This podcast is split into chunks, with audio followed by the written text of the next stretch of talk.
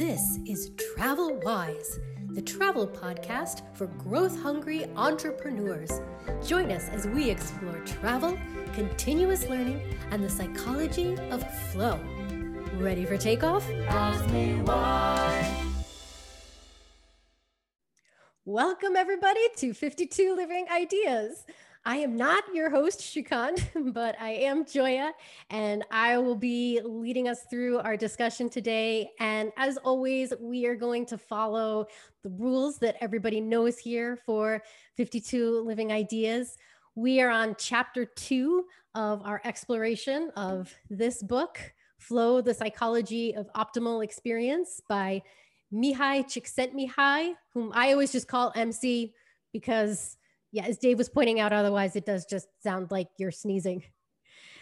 So we are going to get started. This conversation, it's welcome and open for everyone, whether you've read the book or not. But first, I thought it would be great just to even have a sense of who has read the book. So we know it looks like we've got some familiar faces in the audience who've been here for our first couple meetings, and looks like we might have some new people as well.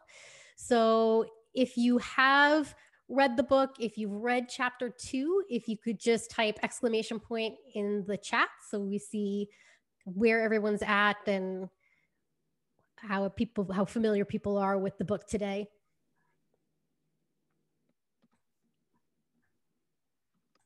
I like Dave's response, half. Halfway through the chapter. I actually think the second half of the chapter is better than the first, as good as the first half is. So you even have a lot to look forward to, I think. Three quarters.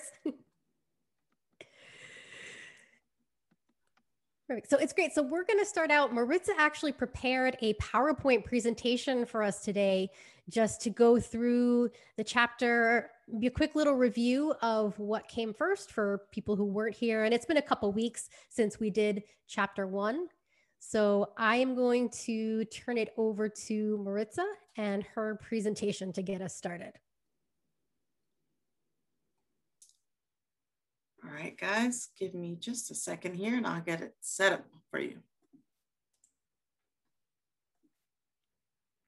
Okay, is everyone seeing the screen here? Yes, we can. Mm -hmm. Looks good. All right, fantastic. So this is um, you know, we're going into flow, the psychology of optimal experience.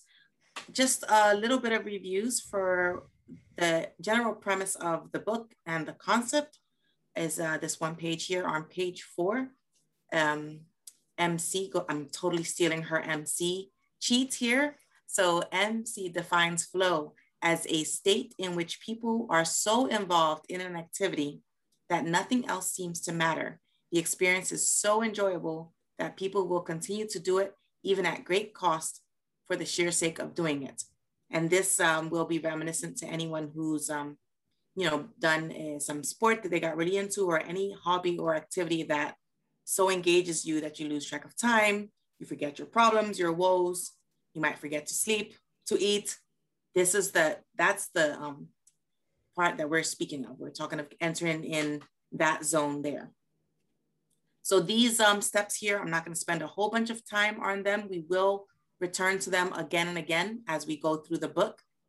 Um, but these are um, just different elements that are all a part for achieving flow. Um, and I'm, I'm not going to read them. I can go ahead and add this um, PowerPoint to our chat um, on the main uh, meetup page uh, later. But we will we'll come back to this page. Uh, this is just an introduction, a really quick recap for you of last week.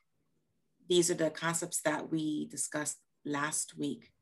And the biggest thing is here that, you know, if you're simply chasing happiness, you're never going to reach happiness. So instead, you know, you should um, chase experiences, chase other things, and let happiness be a lovely byproduct. And, and you'll find that you achieve more success that way. So again, I'm leaving this up here, guys, for a minute. I, I don't know that I necessarily need to read all of them for you. You know what? I lied. Can I you read through some of them? Because there, this is so we have the video, and we should mention that this is also going to be in audio format as well, because we're combining this with the new podcast I started, Right, which is called right. Travel Wise, which is exploring flow with travel and continuous learning. So for anyone who might just be listening, you can just Fair read. Yes, some of the important bullet points here. So, right. So, the most important one here to me actually is Viktor Frankl's quote here For success, like happiness, cannot be pursued, it must ensue as the unintended side effect of one's personal dedication to a course greater than oneself. I think that's really beautifully stated. And it's that one's one of my favorites from the first chapter. Mhm. We're also told here that happiness, in fact, is a condition that must be prepared for, cultivated, and defended privately by each person. In other words, your happiness cannot look just like mine. That's a near impossibility. People who learn to control inner experience will be able to determine the quality of their lives, which is as close as any of us can come to being happy. And the uh, last bullet here says the best moments usually occur when a person's body or mind is stretched to its limit in a voluntary effort to accomplish something difficult and worthwhile. For any of you there who are runners or have run at some point in your lives, that's so clear. You know, when you just don't know that you can make it, but you decide to just put your all and give it that last push, and you make your goal of however many miles your goal was, that just that adrenaline rush of making it, pushing yourself beyond what you thought you could do and doing it. I believe that's what's being described there in that bullet. All right, folks. So now, chapter two, the anatomy of consciousness. I will say that I find that I really do like the labels used here in this book thus far. I think that um, he did a very good job in setting the stage with each section for the labels. So this is called the anatomy of consciousness, and we're literally doing just that. All right, so um, I set up the slides here today to walk you through all the separate sections in chapter two. There are several of them. Um, in the, the very first part, didn't have a name. Joya and I both agreed that definitely what he's asking us is, what is consciousness? He doesn't need you to ponder on it overly hard because he actually gives you the answer. So the setup for each one of my slides is the same. I picked one of my favorite um, passages from the book and I threw it on the top as a quote. And then at the bottom, I gave you some bullet points for what was covered in that section. So that's kind of my cheat because now I get to show off my and showcase my favorite quotes. I'm going to read the first one here for you. This is at the in this is in the beginning of chapter two. Uh, so uh, MC tells us to begin with, and just to clear the air of any suspicion that in talking about consciousness we are referring to some mysterious process, we should recognize that, like every other dimension of human behavior, it is the result of a biological process. So this here is almost like a disclaimer. Why do I love this quote? Because it allows us to set aside all of our mystical ponderings. Reading this quote, I am not willing to never consider consciousness as a potential mystical thing. But in this instance, for the purposes of contemplating MC's thoughts and philosophies, he's asking us to approach it from the perspective of consciousness as a biological process. So he's kind of set the stage for us. And um, the way I view it is this is kind of like when you set your assumptions up when you're doing analyses, that's what he's doing here. He's setting up this as an axiomatic statement for himself. So then, you know, when we ask ourselves, what is consciousness? Again, we start with this axiomatic statement. It's the result of a biological com- process.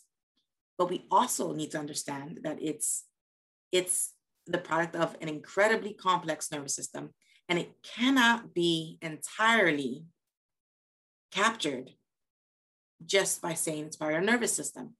Because what happens is that it's also independent of its genetic blueprint. And it has been found to be able to override its genetic instructions. And because of that, we do consider con- consciousness to be self directed.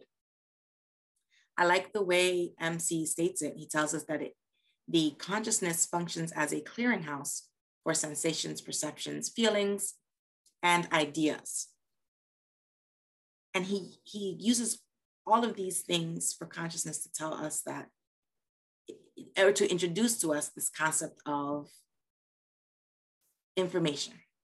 And what he's saying is that this, in this section, he's explaining to you that consciousness is a holding source, as it were, for information, and not just any any random information, but a just kind of melting pot a variety of different types and flavors of information that are coming at us through different biological processes.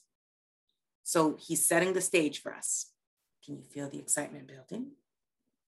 The next thing we're asking is well, once he's told us it's this all powerful thing and it gets all this information, he says, but wait.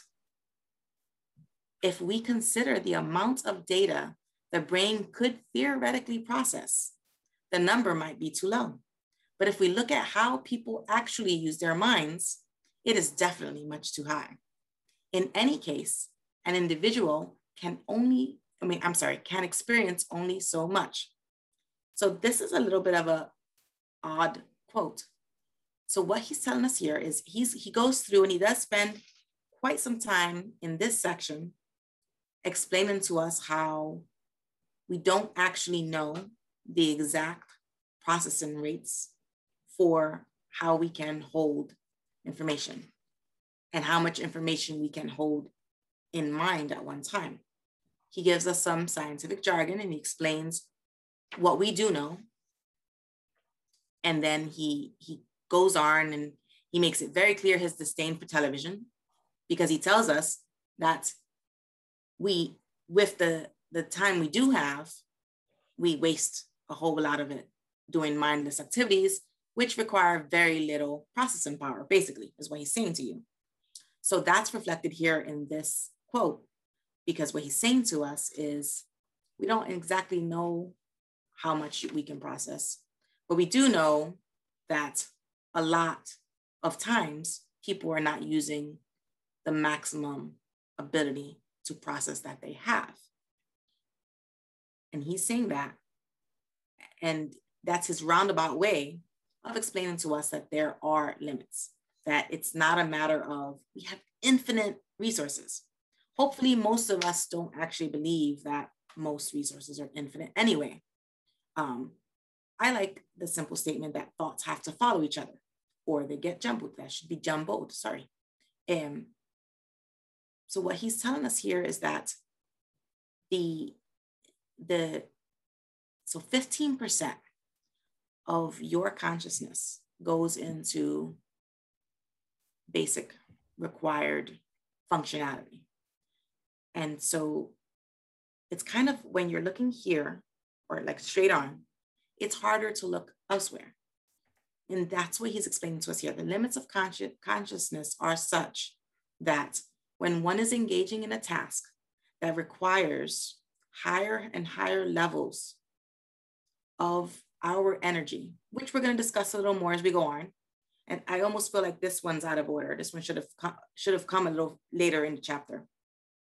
So as we're processing all this information, we're limited in the new information that we can process or in processing different types of information for different purposes. To me, that almost feels like common sense but he's setting a stage for us. So let's move on.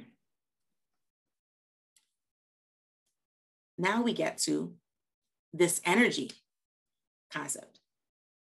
Psychic energy is a very sexy and fancy sounding word. He uses it almost synonymously with attention. So I have seen him use them interchangeably So if you hear him say attention, assume that he also is meaning this psychic energy. And, and it does bear saying that he's not making it negative or positive. He's it's this is just raw energy, like raw data. The quote I pulled out from here was that attention is like energy in that without it, no work can be done. And in doing work, it is dissipated. We create ourselves by how we invest this energy. Memories, thoughts, and feelings are all shaped by how we use it. And it, it is an energy under our control to do with as we please. Hence, attention is our most important tool in the task of improving the quality of experience. I love that he uses the word tool here because this, again, we're getting towards the heart of what he's trying, or at least what I believe he's trying to express to us. We have these things already at our disposal, at our disposal. What we're looking into as we walk through this book with him is we're considering ways in which we can more effectively wield those things already at our disposal. So, you know, he does state to us, he says, information enters consciousness either because we intend to focus attention on it or as a result of attentional habits based on biological or social instructions. I do find it important, and I was gratified to see that he included social instructions because we are not only privy to our biological nature. We are social creatures, we are community creatures. We do walk a path that is not alone. And there is, there should be high importance placed on those types of um, things. So I really do like that in this section, he does specify social instruction and he uses the phrase attentional habits because that's not further further um, talked about in this chapter. It may as we go forward, but you know, it, it, if it's a habit that's come from outside, the fact that it's a habit means we've internalized it. We've made it our own. Um, so he does, and he does again. He bring he reminds you again, we're limited. You can only do but so much at a time, and he states that we're the one who allocates how much is used where and when. With the exception, obviously, of the 15% we already identified that goes to those needs for eating and you know bodily functions and all of that. And this last statement here is it's, it's so like softly stated, but it's so impactful. The shape and content of life depend on how attention has been used. Let's reread that with energy instead of attention. The shape and content of life depend on how psychic energy has been used. We have the energy, we all have it. How are we using it? How are we wielding this tool for our betterment and improvement? That takes us to the self, right? I love that he goes from, you know, we're talking about attention, psychic energy, and then the way in which he introduces the self, he says, enter the self. Why? Because when you start thinking about the energy within you and how you're going to use it for the betterment of your own life and experiences, the I comes to play. Where's the me? Where's my id, my ego? You know, if we're going to be talking about these concepts, we, we need to, you know, talk about the I. There are so many really good sections in this small. It's a very it's it's very short. It's only like two and a half pages, eh, but there's I highlighted quite a bit in this section. The one I put up here is my favorite because of the thing that he points out to us. He tells us consciousness is not a strictly linear system, but one in which circular causality obtains. Attention shapes the self and is in turn shaped by it. That's another line I think bears repeating. Attention shapes the self and is in turn shaped by it. What do we mean by that? I mean, he was just telling us that, you know, the, all these other things. Is he just saying that now we're going around chasing our tails? Basically, yes, he is. Because what he's telling us is that experience depends on the way in which we invest psychic energy. And this investment then is what is, is what is used in the formation of our goals and our intentions. And then you use all of that together, though, when you are you make putting it into action as it were. So the two processes are connected by the self. The self is the connecting glue as it were for your energy and your goals as it were. Hopefully that makes sense to you. That's the way i understood it. Um, it's and in, in this with him bringing in the self and and saying that the self resides in our consciousness. I like that he says one's well he doesn't say it this way. I rephrase it a little bit because he says it for your right? But i made it a little more for everyone. I said one's own self exists solely in one's own consciousness what I find that is telling us, it's reminding us that you're you shape yourself. You, even though external influences will also help to shape them, the it it lives yourself lives within you, and you and you're in your consciousness, and that's what he's telling us. Um, he also says that it's he points out, and this makes perfect sense to me. The idea that yourself is your goals that you've had year after year. And it makes sense because our self goes changing, expanding, growing, shifting. And, and that's going to happen because our goals continue expanding, shifting, and growing.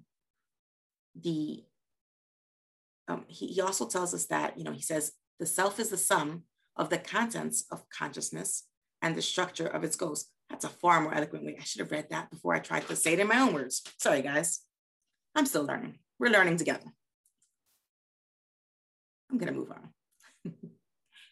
now, now that he's told us about the South, and we're all like, I see these connections. Well, then he takes us to, it's like, I almost feel like there should be like, you know, the bad sound of, you know, in a movie, in a bad, in a, in a B movie when the bad stuff is coming. This is where we are here. he's telling us now that because let's not forget that he's taught when he was talking about psychic energy, he was telling us that consciousness likes ordered information. So now he's telling us a new piece of information will either create disorder in consciousness by getting us all worked up to face the threat, or will reinforce our goals therefore freeing up psychic energy. This is a fancy way of saying that when you get something new, you have to determine if you can reconcile it with your worldview or not. If not, you have dissonance. Where there's dissonance, where there's chaos, I'm sorry, chaos, you have to divert more energy you have to pour energy into this dissonance to work through it. And only once you've worked through that can you move forward and continue moving on your path, you know, towards those things that you desire or your goals and those things that are your intentions as well. That's what he's telling us here, basically. He's saying where there's dissonance, there's not forward momentum because you have to redirect your energy. Remember the goal of the book, the title is the psychology of optimal experience. So if we want to get to optimal experience, we have to find ways to minimize those times we spend diverting all of our energy to dissonance because while you're doing that, your forward momentum is paused. That's what he's telling us here. Um, and, and by viewing it in that way, we can avoid the really negative connotation that one hears when one hears like psychic entropy. Entropy gets a bad rep. It really is not a happy sounding word. It's just not. But I don't, because I'm a believer in the need for balance. And, you know, several of you here have walked with me as we've been discussing concepts of yin yang. And as such, I don't necessarily see this as a bad thing. This could potentially be bad if you get stuck. But because we've already determined that there's a circular aspect to energy and self, well then it's gonna it's gonna come back. You have to divert your energy to address the dissonance, and then you're gonna go back on your path. The problem happens if you don't get back on your path. And I think that's that's here where this section could be viewed more as a cautionary tale for you know not necessarily getting stuck as it were. Um, i like he he states in this section he does say every piece of information we process gets evaluated for its bearing on the self. Does it threaten our goals? Does it support them or is it neutral i feel like that's something we do constantly every day perpetually for everything that's just a normal path that we take. And where this concept of psychic entropy as a potential problem exists is where you can't get past the answer to one of those questions being yes. If you say yes and you can't find a way around that, well, now all your energy is just pooling in a dissonant spot. And that's, it's no way to go because now you're stuck in chaos. You have to find your way back to some semblance of order or slight order. And that's what he's telling us here. Speaking of order, the next section is order and consciousness flow. In this section, he gives an, ex- now he does give many examples and I've kind of totally glossed over all of them. There's value to the examples. Um, I've glossed over them just because I I honestly didn't feel that they were as pertinent to the grasping of what he was trying to say.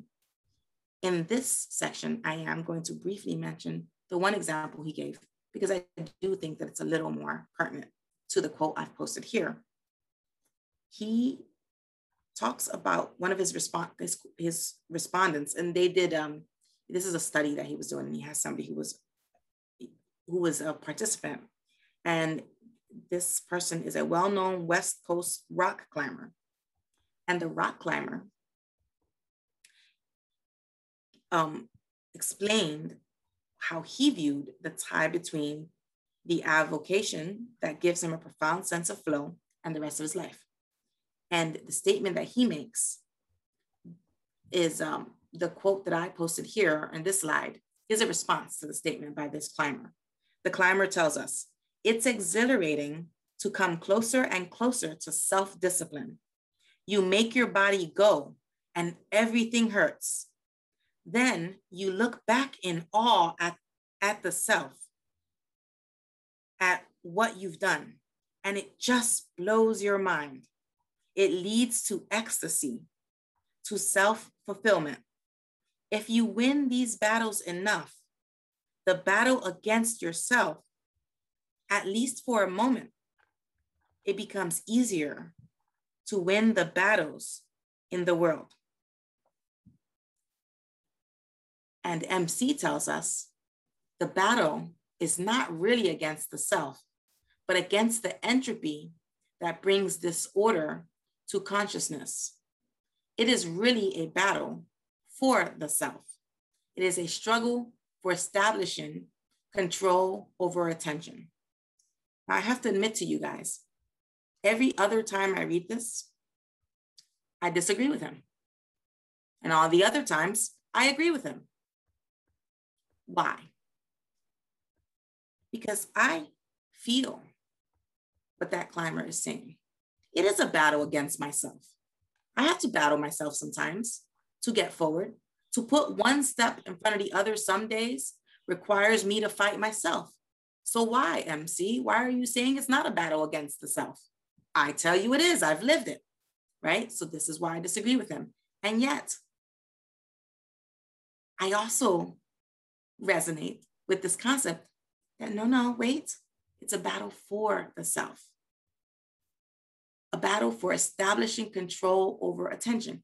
And if we remember that you can replace the word attention for psychic energy, think about those times when it took all of your energy, every little bit of energy you had to do this one thing that you knew had to be done that you didn't think you could. But it was for yourself. And that's what he's saying here. So, again, a lot of things in life are not either or situations. So, in this one, I don't think it's a matter of agreeing or disagreeing. I think that in life, we are going to find times where we both agree and disagree with the statement here. And that, to me, makes sense because we are not creatures that are ever going to only live in order. In my mind, and I haven't read enough yet to know if MC is going to disagree with me. And if Joya disagrees with me, she can chime in, hopefully. Um, but I believe we are creatures of both order and chaos. So we will slide one way and hopefully slide back. And this section here is stating the beauty of finding our way back to order when we've resided in chaos. That I can get behind. I do like that. Um, and, and it's what he's saying, you know, he says it far more eloquently than I do when he tells us that when the information that keeps coming into your awareness, remember, into your consciousness, like everything that's feeding you, when it's congruent with your goals, your worldview, well, then everything, you know, your energy is easy. It's easy to be full of energy. It's easy to focus your attention in that same spot because everything is all happy in kumbaya. And, and he says the positive feedback strengthens the self and more attention is freed to deal with the outer and the inner environment. Interestingly enough, the in the next section, he talks about how naturally, once when you've had to when you've had to fight and you've had hard times, the self is strengthened and made stronger. And I'm hearing that that is in accordance with my idea of this ebb and flow, the natural order of life with order and chaos. So in the last section here in this chapter is complexity and the growth of the self. And the quote here that I've for this section is the self becomes complex as a result of experienced flow. What we were just saying, right? Interestingly enough, he says, paradoxically, it is when we act freely for the sake of the action itself, rather than for ulterior motives, that we learn to become more than what we were. When we choose a goal and invest ourselves in it to the limits of our concentration, whatever we do will be enjoyable. And once we have tasted this joy, we will redouble our efforts to taste it again. This is the way the self grows. This might be a little overly optimistic, and yet I see such beauty in it. The idea that the high from attaining this goal will is all I need to spur me forward to continue to attain my goal, I, I see beauty in that. maybe it requires more defining and more explanations. And but this is chapter two. There's plenty of room for growth and expansion.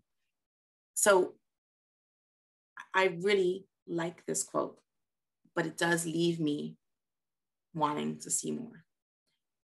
He he goes into two concepts here, and I only very briefly mentioned them in the bullets. He talks about differentiation and integration.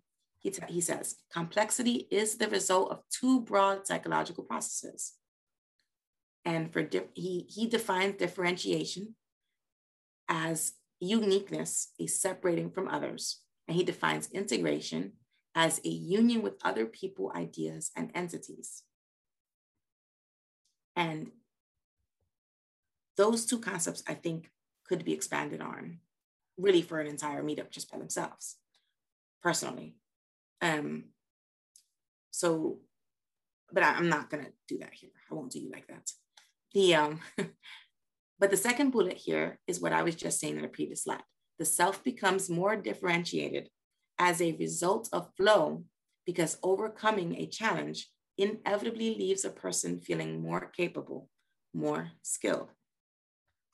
That to me is a little bit more realistic and less optimistic than this idea that you know once you're you're going to do whatever you can to taste this high again this one says that you know once you've overcome a hardship you are stronger because now you know you can. You know you can do this. You did it. And flow helps to integrate the self because in that state of deep concentration consciousness is unusually well ordered. Thoughts, intentions, feelings, and all senses are focused on the same goal. We can see here that MC is quite the fan of order. The goal is order. And the reason being is because in flow, there's order. So, what we're learning as we walk with Him is how can we control the way in which to point towards and reach some, some type of order that will invariably look different for each of us. Um, so that's kind of what he's saying to us, at least from my perspective in chapter two. And um, so thank you guys. I hope this was helpful. And um, Joya, go for it. Talked enough. Wow. Marissa, that was amazing. I love how you were able to pull out all of the important key points that MC makes in the chapter and also weave in your own responses and reflections on what it is that he's saying. So, next, we're going to open it up to the group. We're going to start with people who have read the book, read the chapter. Like, even if you've only read it halfway through or three quarters of the way through, I know Maritza mentioned that, for example, MC includes a lot of examples that she didn't get a chance to talk about. Maybe there's something, one of Maritza's comments that you disagree with, or something she didn't mention. So, first, we're just going to take an opportunity to hear from people who have read the book. And I do want to stress that the meetup is definitely open to everyone, whether you've read the book or not. I think, as Maritza even beautifully pointed out, flow is one of these truly human experiences that we've all had. You don't need to read this book to know about flow, but hopefully through reading the book, it's giving us a way to reflect more deeply on these ideas and perhaps how we can add more flow and improve the quality of our own lives by adding more order to our consciousness, as I think Mihaly Csikszentmihalyi would say it. So Folks, what we're going to do next, if you would like to talk, you can raise your hand or type exclamation point in the chat. For people who may be new here, we have four rules at 52 Living Ideas. The first one is raise your hand or type exclamation point in the chat if you want to speak. That's the first rule. Rule number two is keep it brief. We have a bunch of people on this call. There's a lot of different voices to hear, a lot of interesting thoughts I think we're going to have on this topic. Rule number three is to keep on topic. We are talking about flow, specifically chapter two of the book. And the last point is feel free to disagree with anyone about anything, but please do keep it courteous. Okay, and so the first person who is going to speak is uh, and I just have to get good about being able to unmute everybody.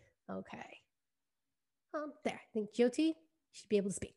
Yeah, I'm in flow now. Yay! um, I like this book. Firstly, it is very um, straightforward. There's no jargon, use of jargon that will throw you off a little bit. Um, and he um, says this question about consciousness uh, is ancestral question.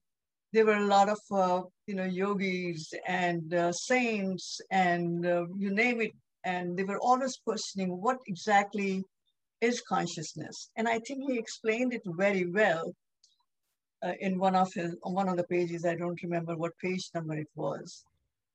That consciousness is there it's within you all the time, even when you are sleeping. And when you're dreaming, you hear about somebody's act, you dream about somebody's accident, and you are helpless. You can't do anything. And but during the daytime, you have all the, the all that consciousness, and that you can manipulate. The thing that you could not manipulate at night, but you can do something with it now. So they are your perceptions, they are the experiences, thoughts, and feelings that are in your control. And I thought that was a beautiful way of distinguishing between the uh, dream stage and uh, uh, and uh, doing stage. That consciousness is there, and well, that's that's basically what my point is and and also i like what he said that when you have enough discipline of mind people look at you very weird whenever you can control yourself especially in the western culture whenever you can control your thoughts and and uh, uh, thoughts and perceptions but and people think you should be a free will you should be able to do it do whatever you want to do it but that doesn't necessarily lead you to happiness. Happiness is when you are disciplined and you are transforming yourself. Uh, yourself. And I think I also read that a little bit in Jordan Peterson. He said the same thing that the people who can bring about a transformation in their life through their thoughts, through their experiences, and through their discipline of mind they enjoy a lot of happiness in life. And I think I he didn't say it in the flow, it doesn't say it in so many words, but I think there is some similarity there. So that's my point right now. But as we go along, I'll I'll just jog my memory and pull out some more. okay, thank you. Thank you, Jyoti. Next up, we have Dave. Thank you, Joya. Marisa, thanks for giving the presentation. I don't want to be critical. I want to give you some constructive criticism about process. Your slides, you had a quotation on top, and then you had main points to cover. But while you were the time, I could look at the time of the main points to cover, you were talking I think about your understanding of the points. I can either listen to you or I can read the information on the slide. I can't do both. So either put what you want to communicate to us on the slide or let us just read the slide. Uh, I just, you know, it's, it's an attention and it's a consciousness and a complication. But I, I don't want to be critical, but I'm just saying, as you for future presentation, I, I hope you consider doing it that way. Thank you and it's a great book. Oh, thanks for the. This was our first time trying the presentation, so we definitely need all the feedback we can get. We're hoping, and it was. We're, we're even trying to figure out how do we do this balance between making sure we present the ideas so that people who haven't had an opportunity to read the book actually have some of the meat. Because I think Dave, you're making a point that the book really is very rich, and there's a lot of good content in the book. So how do we both have the content and then also Maritza, you know, wants to share her reflections and thoughts about the content too. So definitely something we'll do better next time. Thank you for the feedback. Okay, next up is Judith. Okay, well, I was just going to thank Maritza because I thought she did a great job. I thought the slides were up long enough so that I could read them and listen to her. You know, it is kind of, you do have to read and listen, but they were up long enough so that I could be listening to her and reading them. I also wanted to thank her because um, I, it, it's been like two weeks since I read that chapter. And so I was coming to the meeting thinking, I don't remember really what I read. So it just highlighted uh, so many and she picked out quotes that struck me also. I love the quotes she picked out. Um, you know the idea that um, it's a biological process. Um, i liked um, in terms of what the um, author wrote that uh, just is very empowering the, the the way he presents things is just very empowering like Jyoti said that um, you know, in your dreams, you have no control, but in your life, you do. So, um, and how you choose your energy, um, that's really up to you. So that's a lot of control you have. You don't have control over many things, but, but when you become aware of all the ways you do have control over how your attitude or how you want to approach or what you want to approach or what you want to say no to, what you want to say yes to, that's really good to be aware of. So I'm enjoying very much. Thank you. Thank you, Judith. Next up is Michael. Yeah, thanks so much, uh, Maritza. Great job introducing uh, the chapters and all. Um, I, I really took away a lot from his idea of turning the mundane into something dramatic and exciting. So the the gentleman that was working in the factory is repeating the same process over and over and over all day. And one aspect or one outlook could be, yeah, this is really boring. I'm doing this eight hours a day. It's the same thing. But what he ended up doing is trying to break his own record. And he's going into the process and he's speeding it up and he's getting bonuses because of it. So his day is not mundane at all.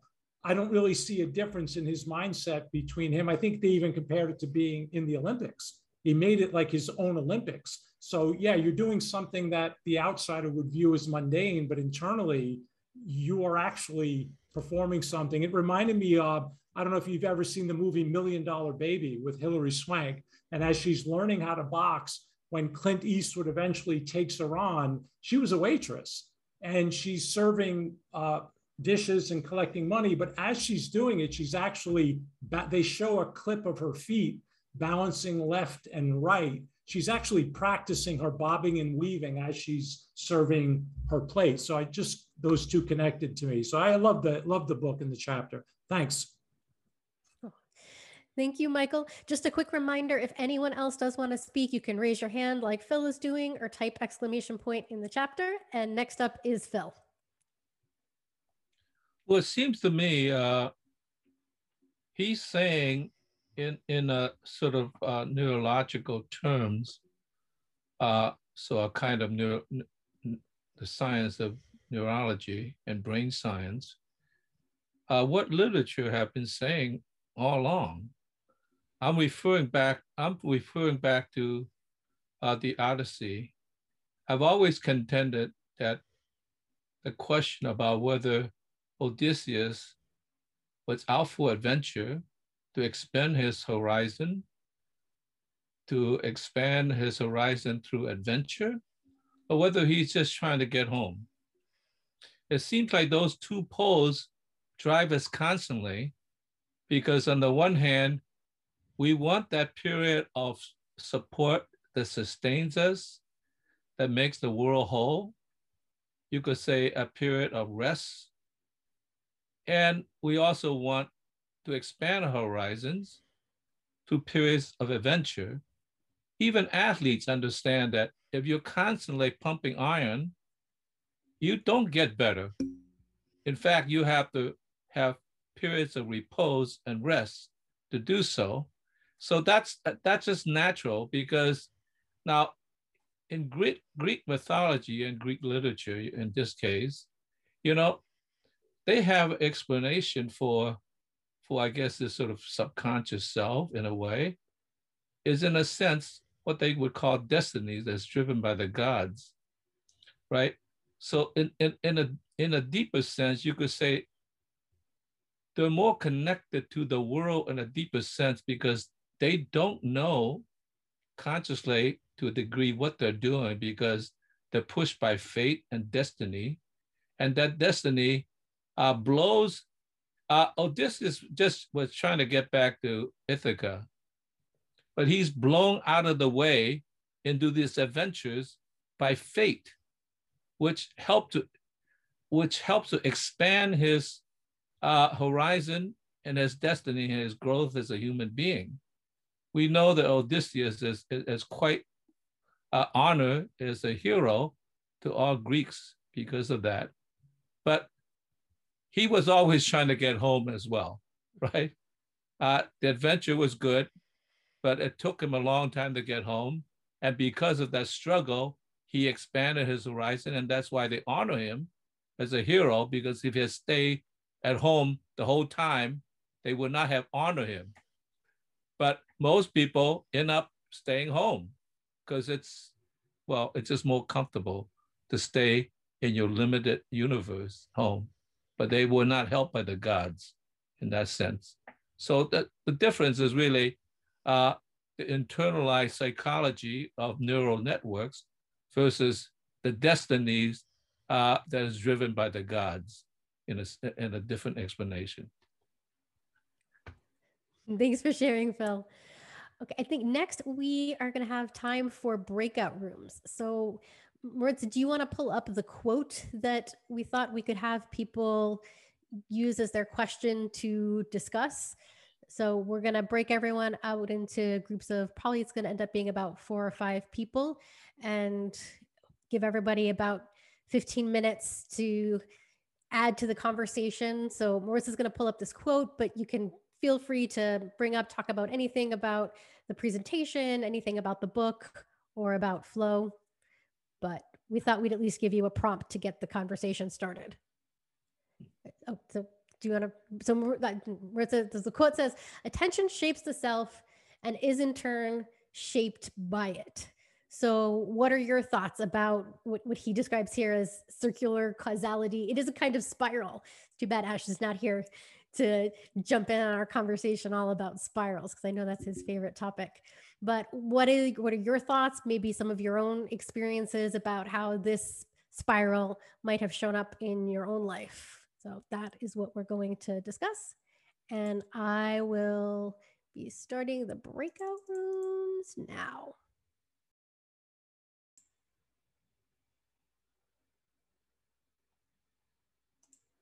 All right, folks, welcome back. Hopefully, it was a really good breakout session. I think we've got everyone back now. So now it's time for our lightning question round. So what we do in this section of the meeting is we open up the floor for anyone to come on and ask your best question from what came maybe thoughts from watching the presentation, what you discussed in your breakout rooms, Everyone gets to ask their best and favorite question. I'll make a list of all the questions and then we're going to go through and try to answer as many as we can. So if you'd like to ask a question, please just type exclamation point in the chat room again, or you can raise your hand.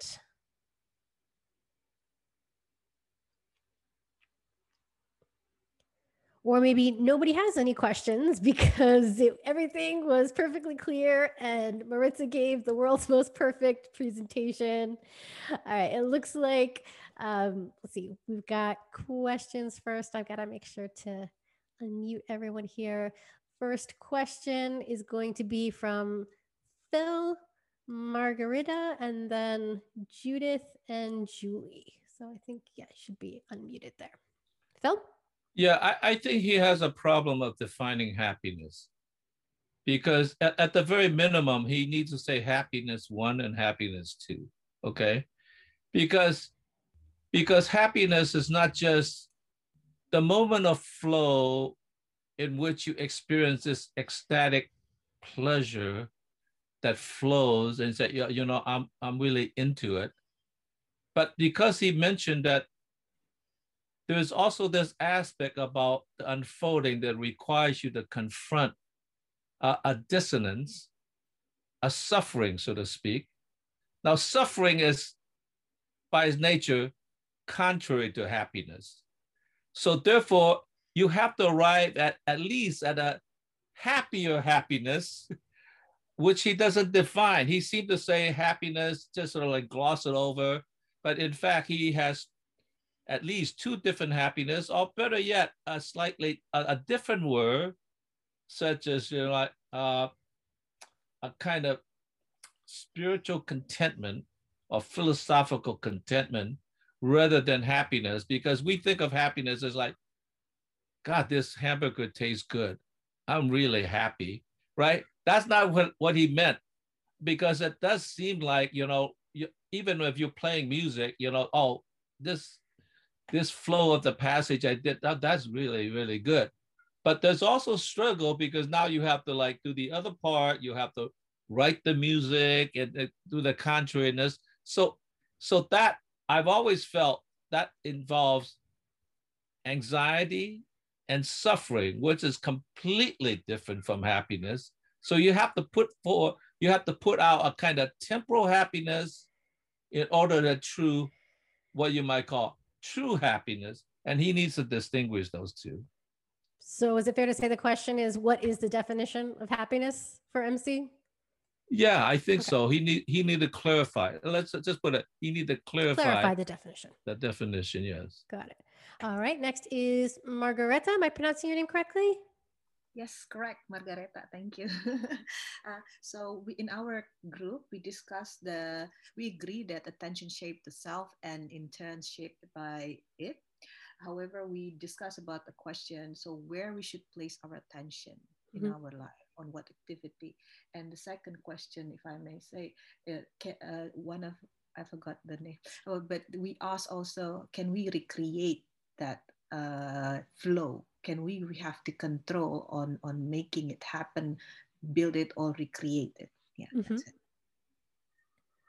Got it. So, where should we place attention? And then, uh, can we recreate flow? Do we have to make it happen, or I guess yeah. just does it happen? Yeah. Mm-hmm. Good questions.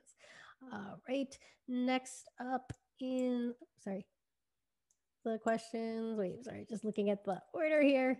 Uh, next up is Judith. Julie, and then Jyoti. We're back to all the J's again. Just gonna make sure we're in order. Judith next. Thank you. Um, so in our group, we talked about many things, but um, one thing that was um, kind of a theme was the mundane, like the factory worker um, that uh, was in that chapter, which I can't find right now, but that, um, as I recall, he was, um, you know, really in flow doing his work, but he had bigger and higher goals. So I'm, we're kind of all intrigued um, the, at the idea that um, flow can be part of our daily lives in areas that aren't necessarily, you know, at the moments that we're doing art or sports or something. So how um, would we bring that in to um, our activities? Is it that we have to um, really focus our attention on the activity because we are aware that there's a bigger goal. It serves a purpose in our lives somehow, or I just don't really know how to form my question, but just kind of like, um, what is, where is the place of um, flow within the mundane tasks that we do in our daily lives? So I'll summarize that as like, how do we get flow in daily life, especially in the parts that seem otherwise boring and routine? Is that a good? Yes, thank you. That is good. Thank you. Yeah. Next, we've got Julie. Hi. Um, it's been pretty, I, I read this book a long time ago, like when it came out, and it really hit me. Um, and I believe that um, people, when the, I really believe that people are coming from either love or fear, and when fear is present, that's it's up, you know, and that when you're in the flow state is bigger than your fear. I know I've had it in different types of situations where I'm brought, I've, I forget myself. And in that situation, I seem to be a channel for wisdom or whatever, you know, I have access to powers beyond myself. Um, so my question is, and to me, if you're if you know your purpose and you're living it, it comes much more easily because you're doing something you love naturally, and you can forget yourself. And you know, Olympic athletes or whatever. Um, I'm curious about different ways that we can induce flow um, ourselves in situations that may not necessarily involve our gifts um, mm-hmm. and in our daily life. So I'd love to hear examples of that. So the question is, how do we induce flow in our daily lives, and perhaps what's it, it its connection to fear and, and to purpose? Got it. Next, we have Jyoti and then Kimberly. Yeah, my question, I don't know how to put it. If a human being has had a um, number of sufferings in life, and after the each after each suffering, the human being, a person, has worked hard to establish flow. And once that flow has been established, another suffering comes. And then that flow, the quality of that flow goes down. So I guess the question that I'm I'm asking you now is while you are processing your thoughts and emotions and you're gaining your composure, how do you go back to the quality flow that you had before that should resemble before? How do you do that? Because every suffering brings uh, with you another devastation of the thoughts and feelings. And how do you, and maybe perhaps your flow before the devastation was A, quality, quality A. How do you go back to quality A? So after suffering, how do we go back to a high feeling of flow that we had before when suffering can be so devastating? Right. Thank you. Got it. Next, we have Kimberly. Myself. So um, mine was more common in my group, but I can rephrase it as a question. So one of those initial slides talked about um, that when you're engaging in flow, it has to be something difficult and worthwhile. And I don't necessarily agree with that. I think it, and I have a perfect example I shared with them when I was at 3M. I created a creativity and innovation network. And it really wasn't that difficult for me. Maybe I just already had the skills to do it, but it was very worthwhile to me. It was extremely worthwhile. And also, you can get flow that way too. You don't have to be like that mountain climber, you know, and get flow. You can get flow other ways. Um, that's just my experience. So. So the question is then about getting flow from something worthwhile, even if it's not necessarily something that's so difficult. Difficult. Correct. Right. All right. Next, we have Michael, and then it looks like another question from Phil. My question would be um, How is flow experienced in, during life and death situations? For example, people who, whether you're in the military or firefighter, police officers, emer emergency room surgeons. Uh, in our group, we, we went from talking about the mundane to uh, Alex Honnold, who was the free soloist who climbed incredibly high peaks with nothing but chalk and shoes. So I'm just wondering at, when there's life and death literally on the line, how does flow circulate in, in that realm? So when there's life and death on the line, how does flow part of that experience? Question. All right, next it looks like we have another one from Phil and then Jeff.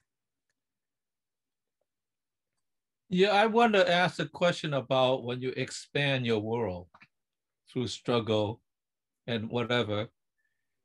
Is the expanding a lateral expansion? In other words, expanding the uh, the, the linear uh, nature of your understanding, uh, the quantitative measure, or is that a measure of more like a spiral staircase that ascends in greater and greater height or greater and greater depth. You either put it this way. Is it a qualitative expansion or is it merely a quantitative expansion? Got it. So is expansion through struggle, is it qualitative or quantitative? Got it. All right, next is Jeff.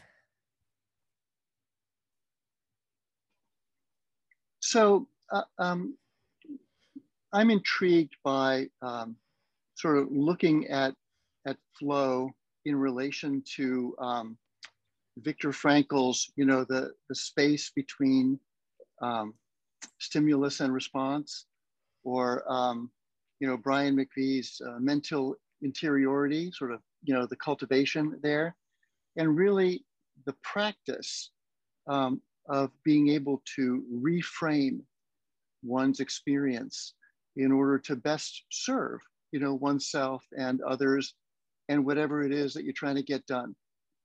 So that, uh, in, I, I think of all those things as sort of the same, three ways to say a similar thing and the relationship between them and flow. So we have this experience of the space between stimulus and response.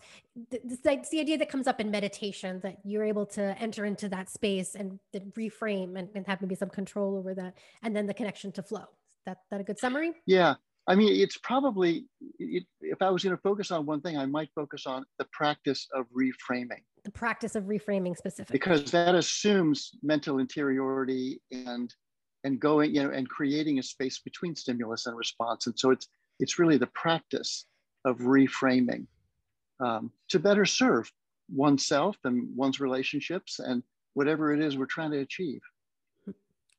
Got it. All right. Well, let's start seeing how many of these questions we can answer. We've got about a half an hour to answer some some of the questions. Let's even start. I'm going to put a pause on the question of getting clarity on defining happiness and give us a little teaser to next week because next week we're going to do a deep dive into the topic of happiness. And Maritza even gave us a little bit of a teaser with one of her first slides there, where she went through a bunch of different characteristics that MC lays out the, the characteristics of flow. And our next chapter is when we actually do this deep dive into all these different characteristics that that he gets into. So I think we're going to get a much better answer to this question of, of clarity about the definition of, of Csikszentmihalyi's view of flow when we get to our next chapter. So let's start uh, with the question even go back to the question we asked the group, which was about this spiral relationship of attention and the self. And there was this question of where is it that we place attention? So if, if we're going to accept this model of the spiral of, of attention and flow, where do we place attention? Anybody have any thoughts about that? Oh, yes. And yes, this is a lightning round. So please do keep your answers brief so we can hear from as many people as uh, we possibly can. So let me see. So last people are putting their exclamation points in, or you can raise your hand. So first is Judith. Well, um, I don't know where you want to put your attention to achieve flow, but you have to be conscious that wherever you do put attention, it's absolutely circular. So you become what you choose to put your attention on and and then you i mean that becomes a part of you and it influences you the next time. So where you choose to put your attention is very important. So i think before people put their attention wherever that may be they need to think about that. Like do is this where i want to put my attention right now? Um, and and make that choice very consciously. Yeah, thanks for sharing. All right next is jyoti I think it's a reflex action about uh, attention. Um, however, uh, being a human being, you can rationalize it, whether you do want to, even if it is a reflex, do you really want to pay attention to this?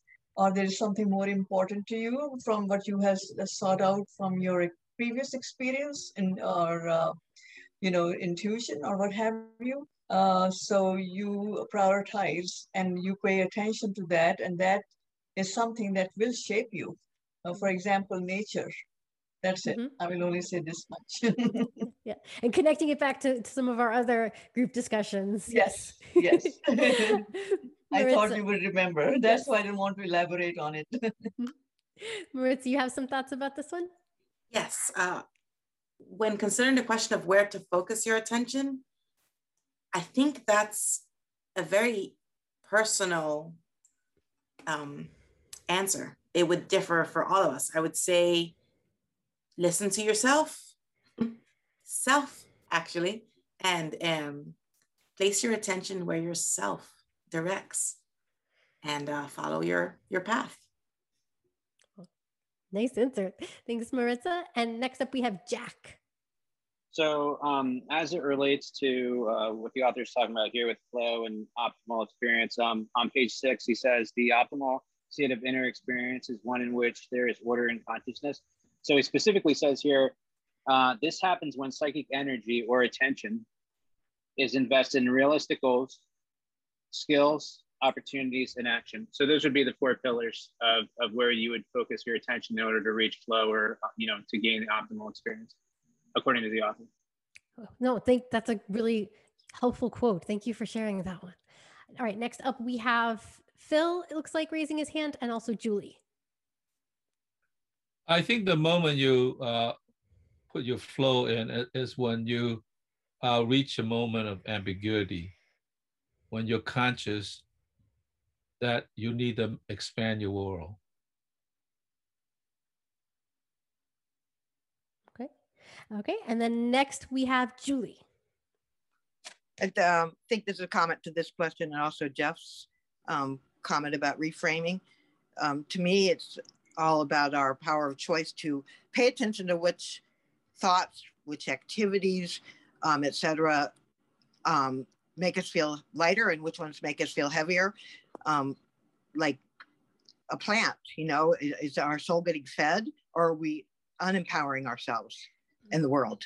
So, um, choosing or disciplining to put our attention on things that are going to serve us in the world is going to be the way to go. Um, and uh, so I think that's great, great news, you know, but you got to be mindful about what, you know, and I think that if we're doing, I think, you know, the author does say that he says flow is an ex- expression of our, our authentic selves. So it could be a Olympic thing, or it could be a moment of speaking for the truth. So thanks. Thank you. I, I, especially like that distinction of focusing on what serves you versus what what might not serve you. Let's go to one of the next questions and talk about flow in daily life because there is this one example that point out that comes out in the book of someone who seems to have this extreme way of being able to take what would otherwise seem like boring routine work and turn it into a flow experience. So, does anybody have any thoughts on maybe how you've been able to create or find flow in what might otherwise seem like the boring, mundane, routine parts of life, or just any other thoughts about that question? Jyoti going first. I think uh, what how I tackle with this issue is I try to motivate myself because I always say um, this has to be done, and if I get this done, something else of my my uh, my liking will follow but I can't get to something that I like to do unless I get this done.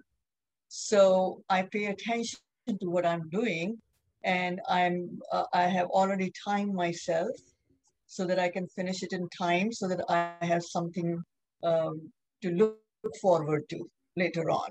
It could be either reading or doing a little drawing or uh, texting a friend or talking, anything. It could be anything but not this boring thing that I have to do in the morning, washing my dishes, mm-hmm. putting them up in the on the shelves.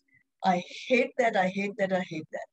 But I know once I get that done, and there's a feeling of um, organize organization in my kitchen, then I can read or I can watch YouTube or I can do that. So that's I always put my reward in front of me while I'm doing it. So that that's how I develop a little flow. Thank you.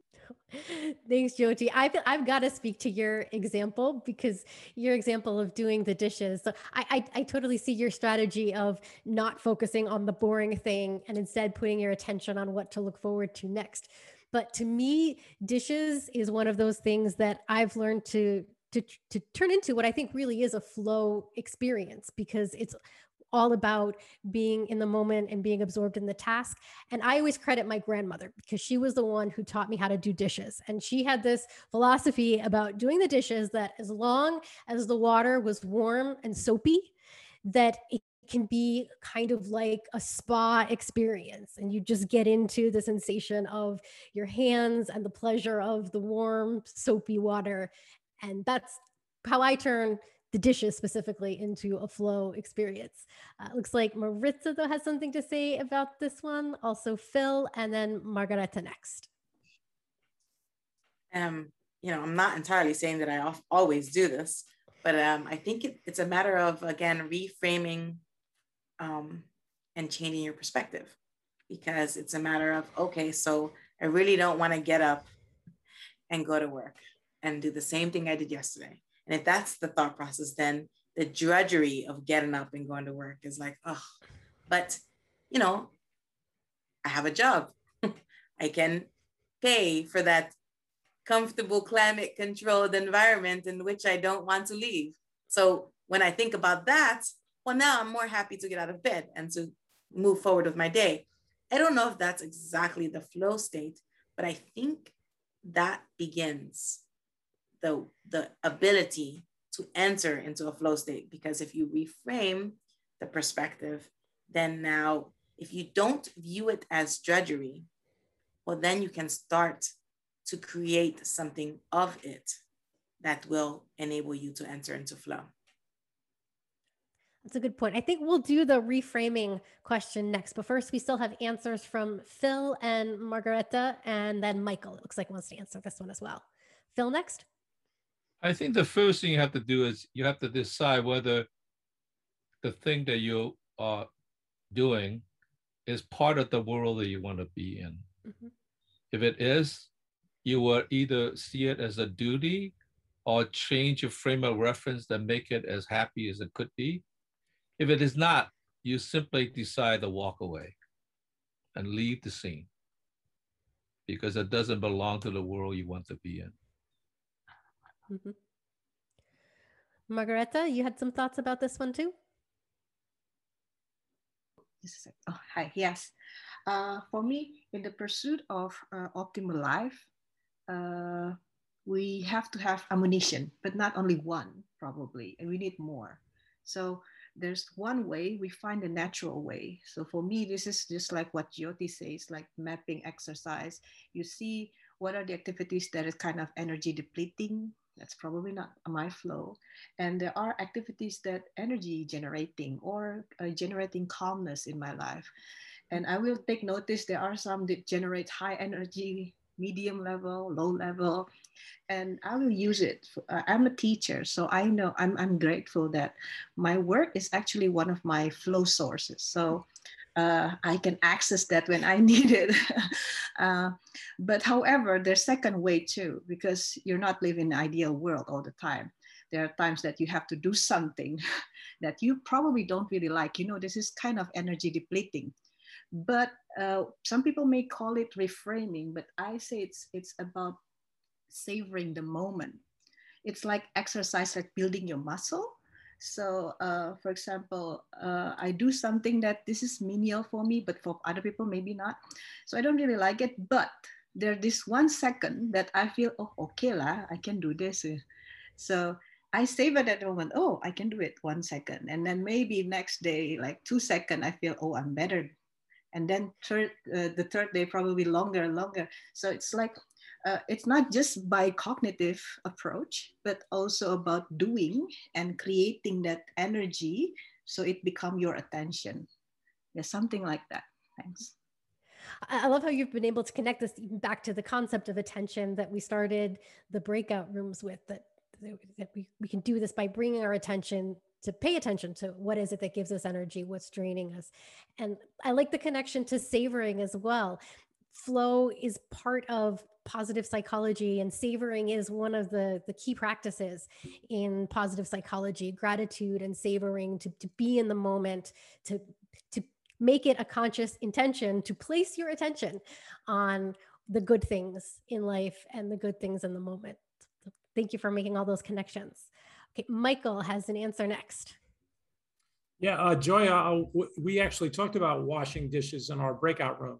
My uh, my grandparents used to uh, sing when they were washing dishes, and they were definitely somewhere else other than with the soap and the and the dishes. So I really appreciate that. And then uh, just my point is, why can't we extend that to brushing our teeth, vacuuming the floor? You know, they, they say you're supposed to brush your teeth for two minutes. So, you know, I have a top and a bottom and the back side of both. So 30 seconds each. So if you have a mathematical mind, just make it a game. The next Mhm. thing you know, you're not just brushing your teeth, you're actually, you know, breaking it down that way. Or uh, there's a ton of things you can do. Just apply it to, to everything. Mowing the lawn, you see somebody, you know, cutting lines in their lawn. They're not just cutting the lawn, they're actually, you know, designing something. So do it everywhere, you know? I love that you've been able to bring out a whole bunch of different examples. These are some of the tasks that I hate the most, but I'm going to try singing with vacuuming next time because vacuuming is one of my least favorite tasks and singing is one of my personal favorite flow activities. So that, that one I'm going to try. Let's go to this question then now about flow and reframing experience. How does flow fit into this concept of uh, finding the space between stimulus and response, as Viktor Frankl suggests, and being able to reframe what it is that we do. Anybody have some answers for Jeff?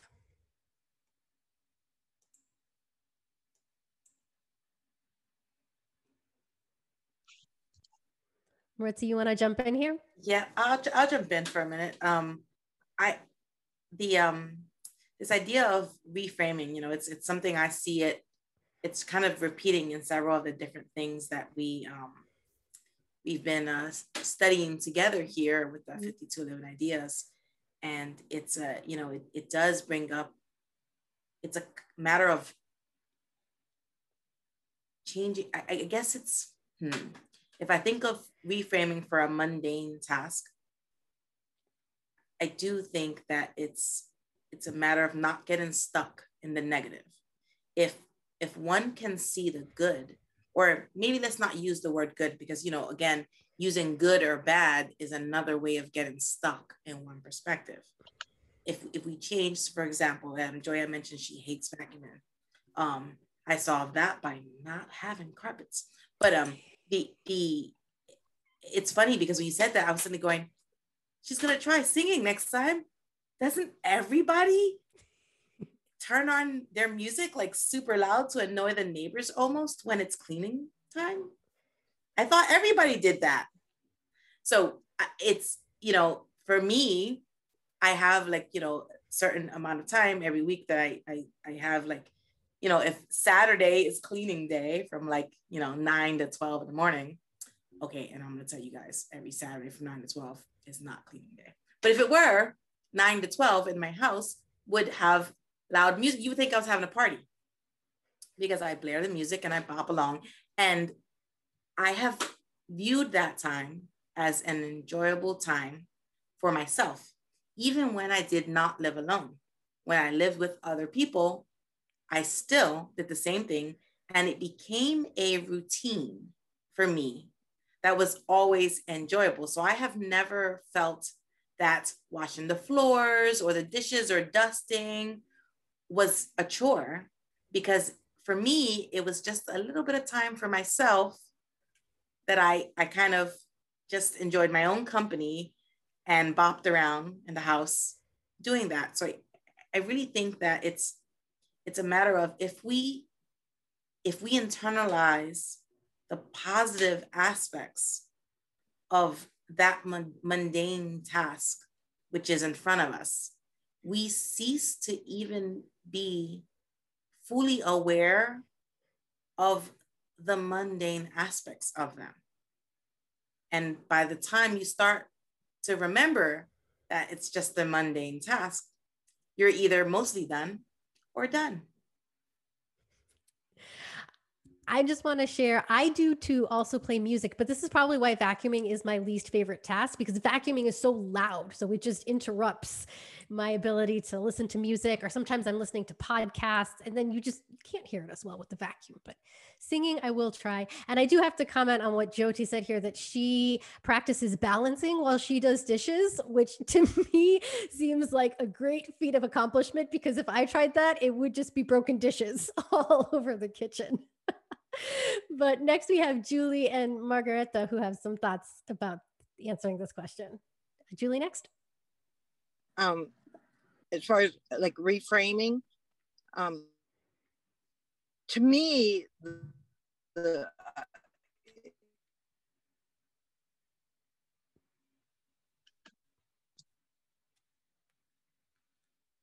Oh, Julie breaking up there? Um, oh, yeah, think anyway. Okay. So I have a choice at how I want to look at the situation. It's going to be, it's great news that I can choose to look at the, instead of looking at the one person in the room who doesn't like me, that I can look at the 29 people that do. One is going to help me and be empowering. And probably the second one's probably closer to the truth. So um, it's it's coming. The whole world, I think, is based on lies, like separation. We're not separate. Physics is showing that, and um, the truth really does set us free. And it's all about unlearning lies that life has taught us, and slowing down in time enough to to see what's going on inside us, be honest, and then choose differently when we have the power to come from a place of gratitude and empowerment which is also, by the way, in the moment, because when we're in yesterday or tomorrow, there's a component of fear. And flow is all about being in the moment and forgetting ourselves. So. I love, I love how you're making the connection there between flow and coming from that place of empowerment and coming from gratitude. That's a huge part of the reframing. Margareta next.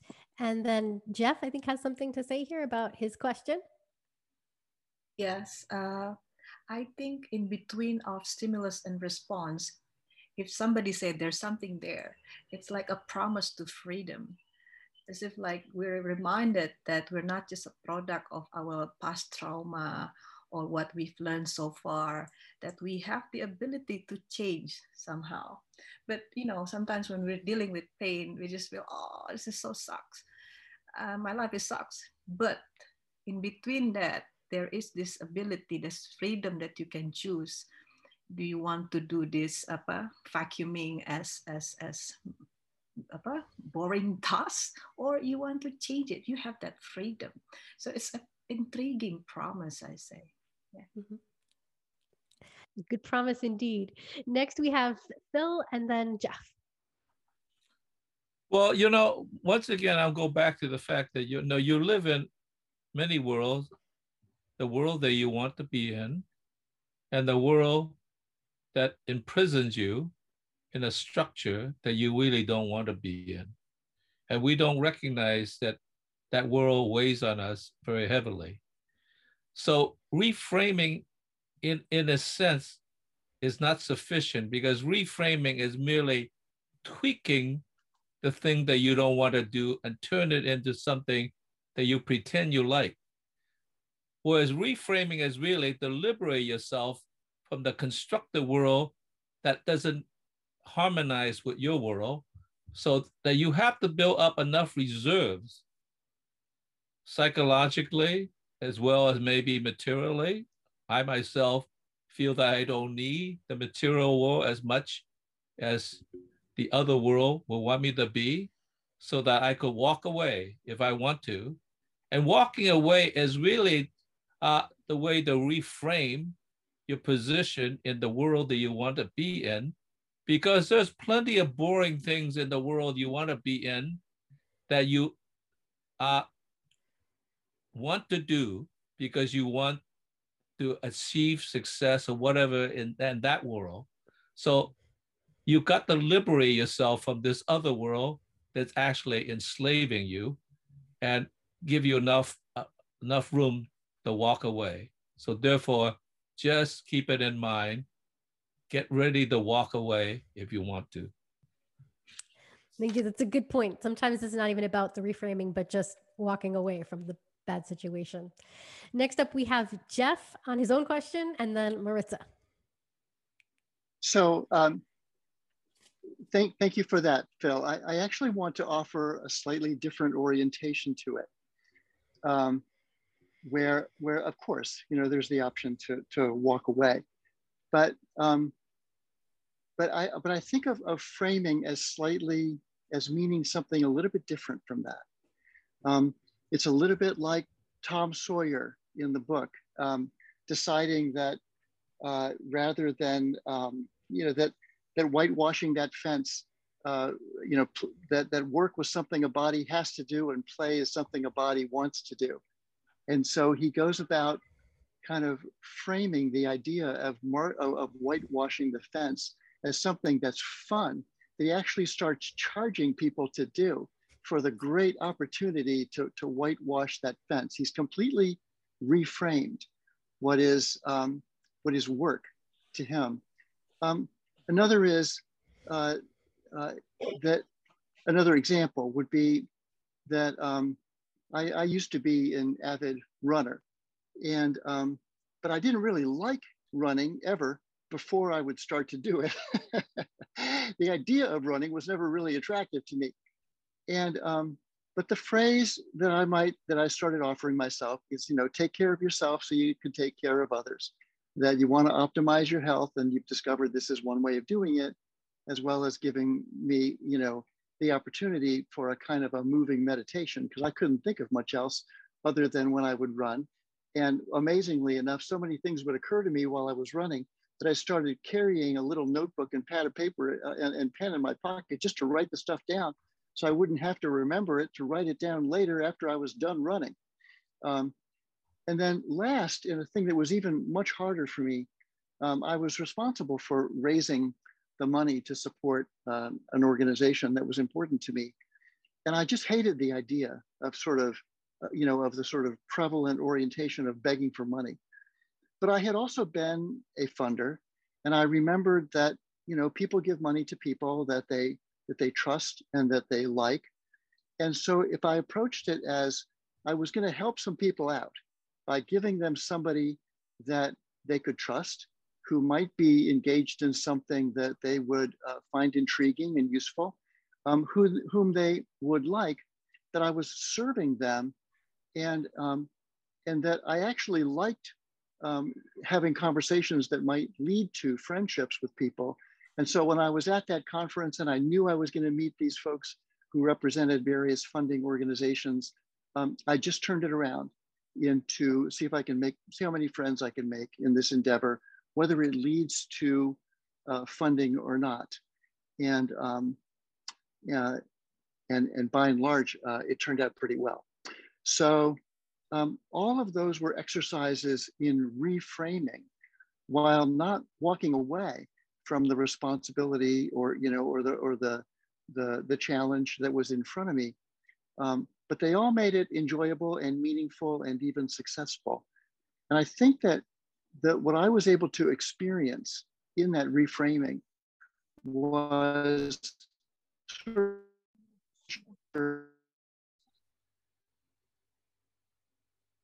uh, accomplishment and relationships only because I was able to think of it in a different way. Thank you for the clarification. These are great examples of what it means to reframe. And Julie even gave us another good example here in the chat where she says it's like saying, I get to go to the dentist rather than I have to go to the dentist. So we're almost out of time, but Maritza wanted to say something and then we will close out this meetup. Um, just really quickly, I wanted to, um, so um, Margareta and Phil um, made a comment about our um, choice. Mm-hmm. And so I wanted to bring your attention to the section in chapter two on attention as psychic energy. So, you know, remember, we're focusing our attention what we're really doing is we're focusing our energies. And um, MC states to us, he says, the mark of a person who is in control of consciousness is the ability to focus attention at will, to be oblivious to distractions, to concentrate for as long as it takes to achieve a goal and not longer. And the person who can do this usually enjoys the normal course of everyday life.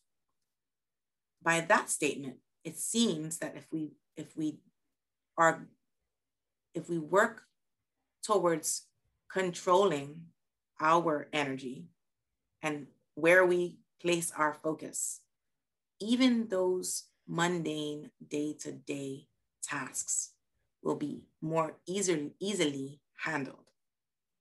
I look forward to reading more and to hear him explain that a little more for us. Thank you guys. It was nice being here with you today. Yeah, I think that was a beautiful quote to end us with.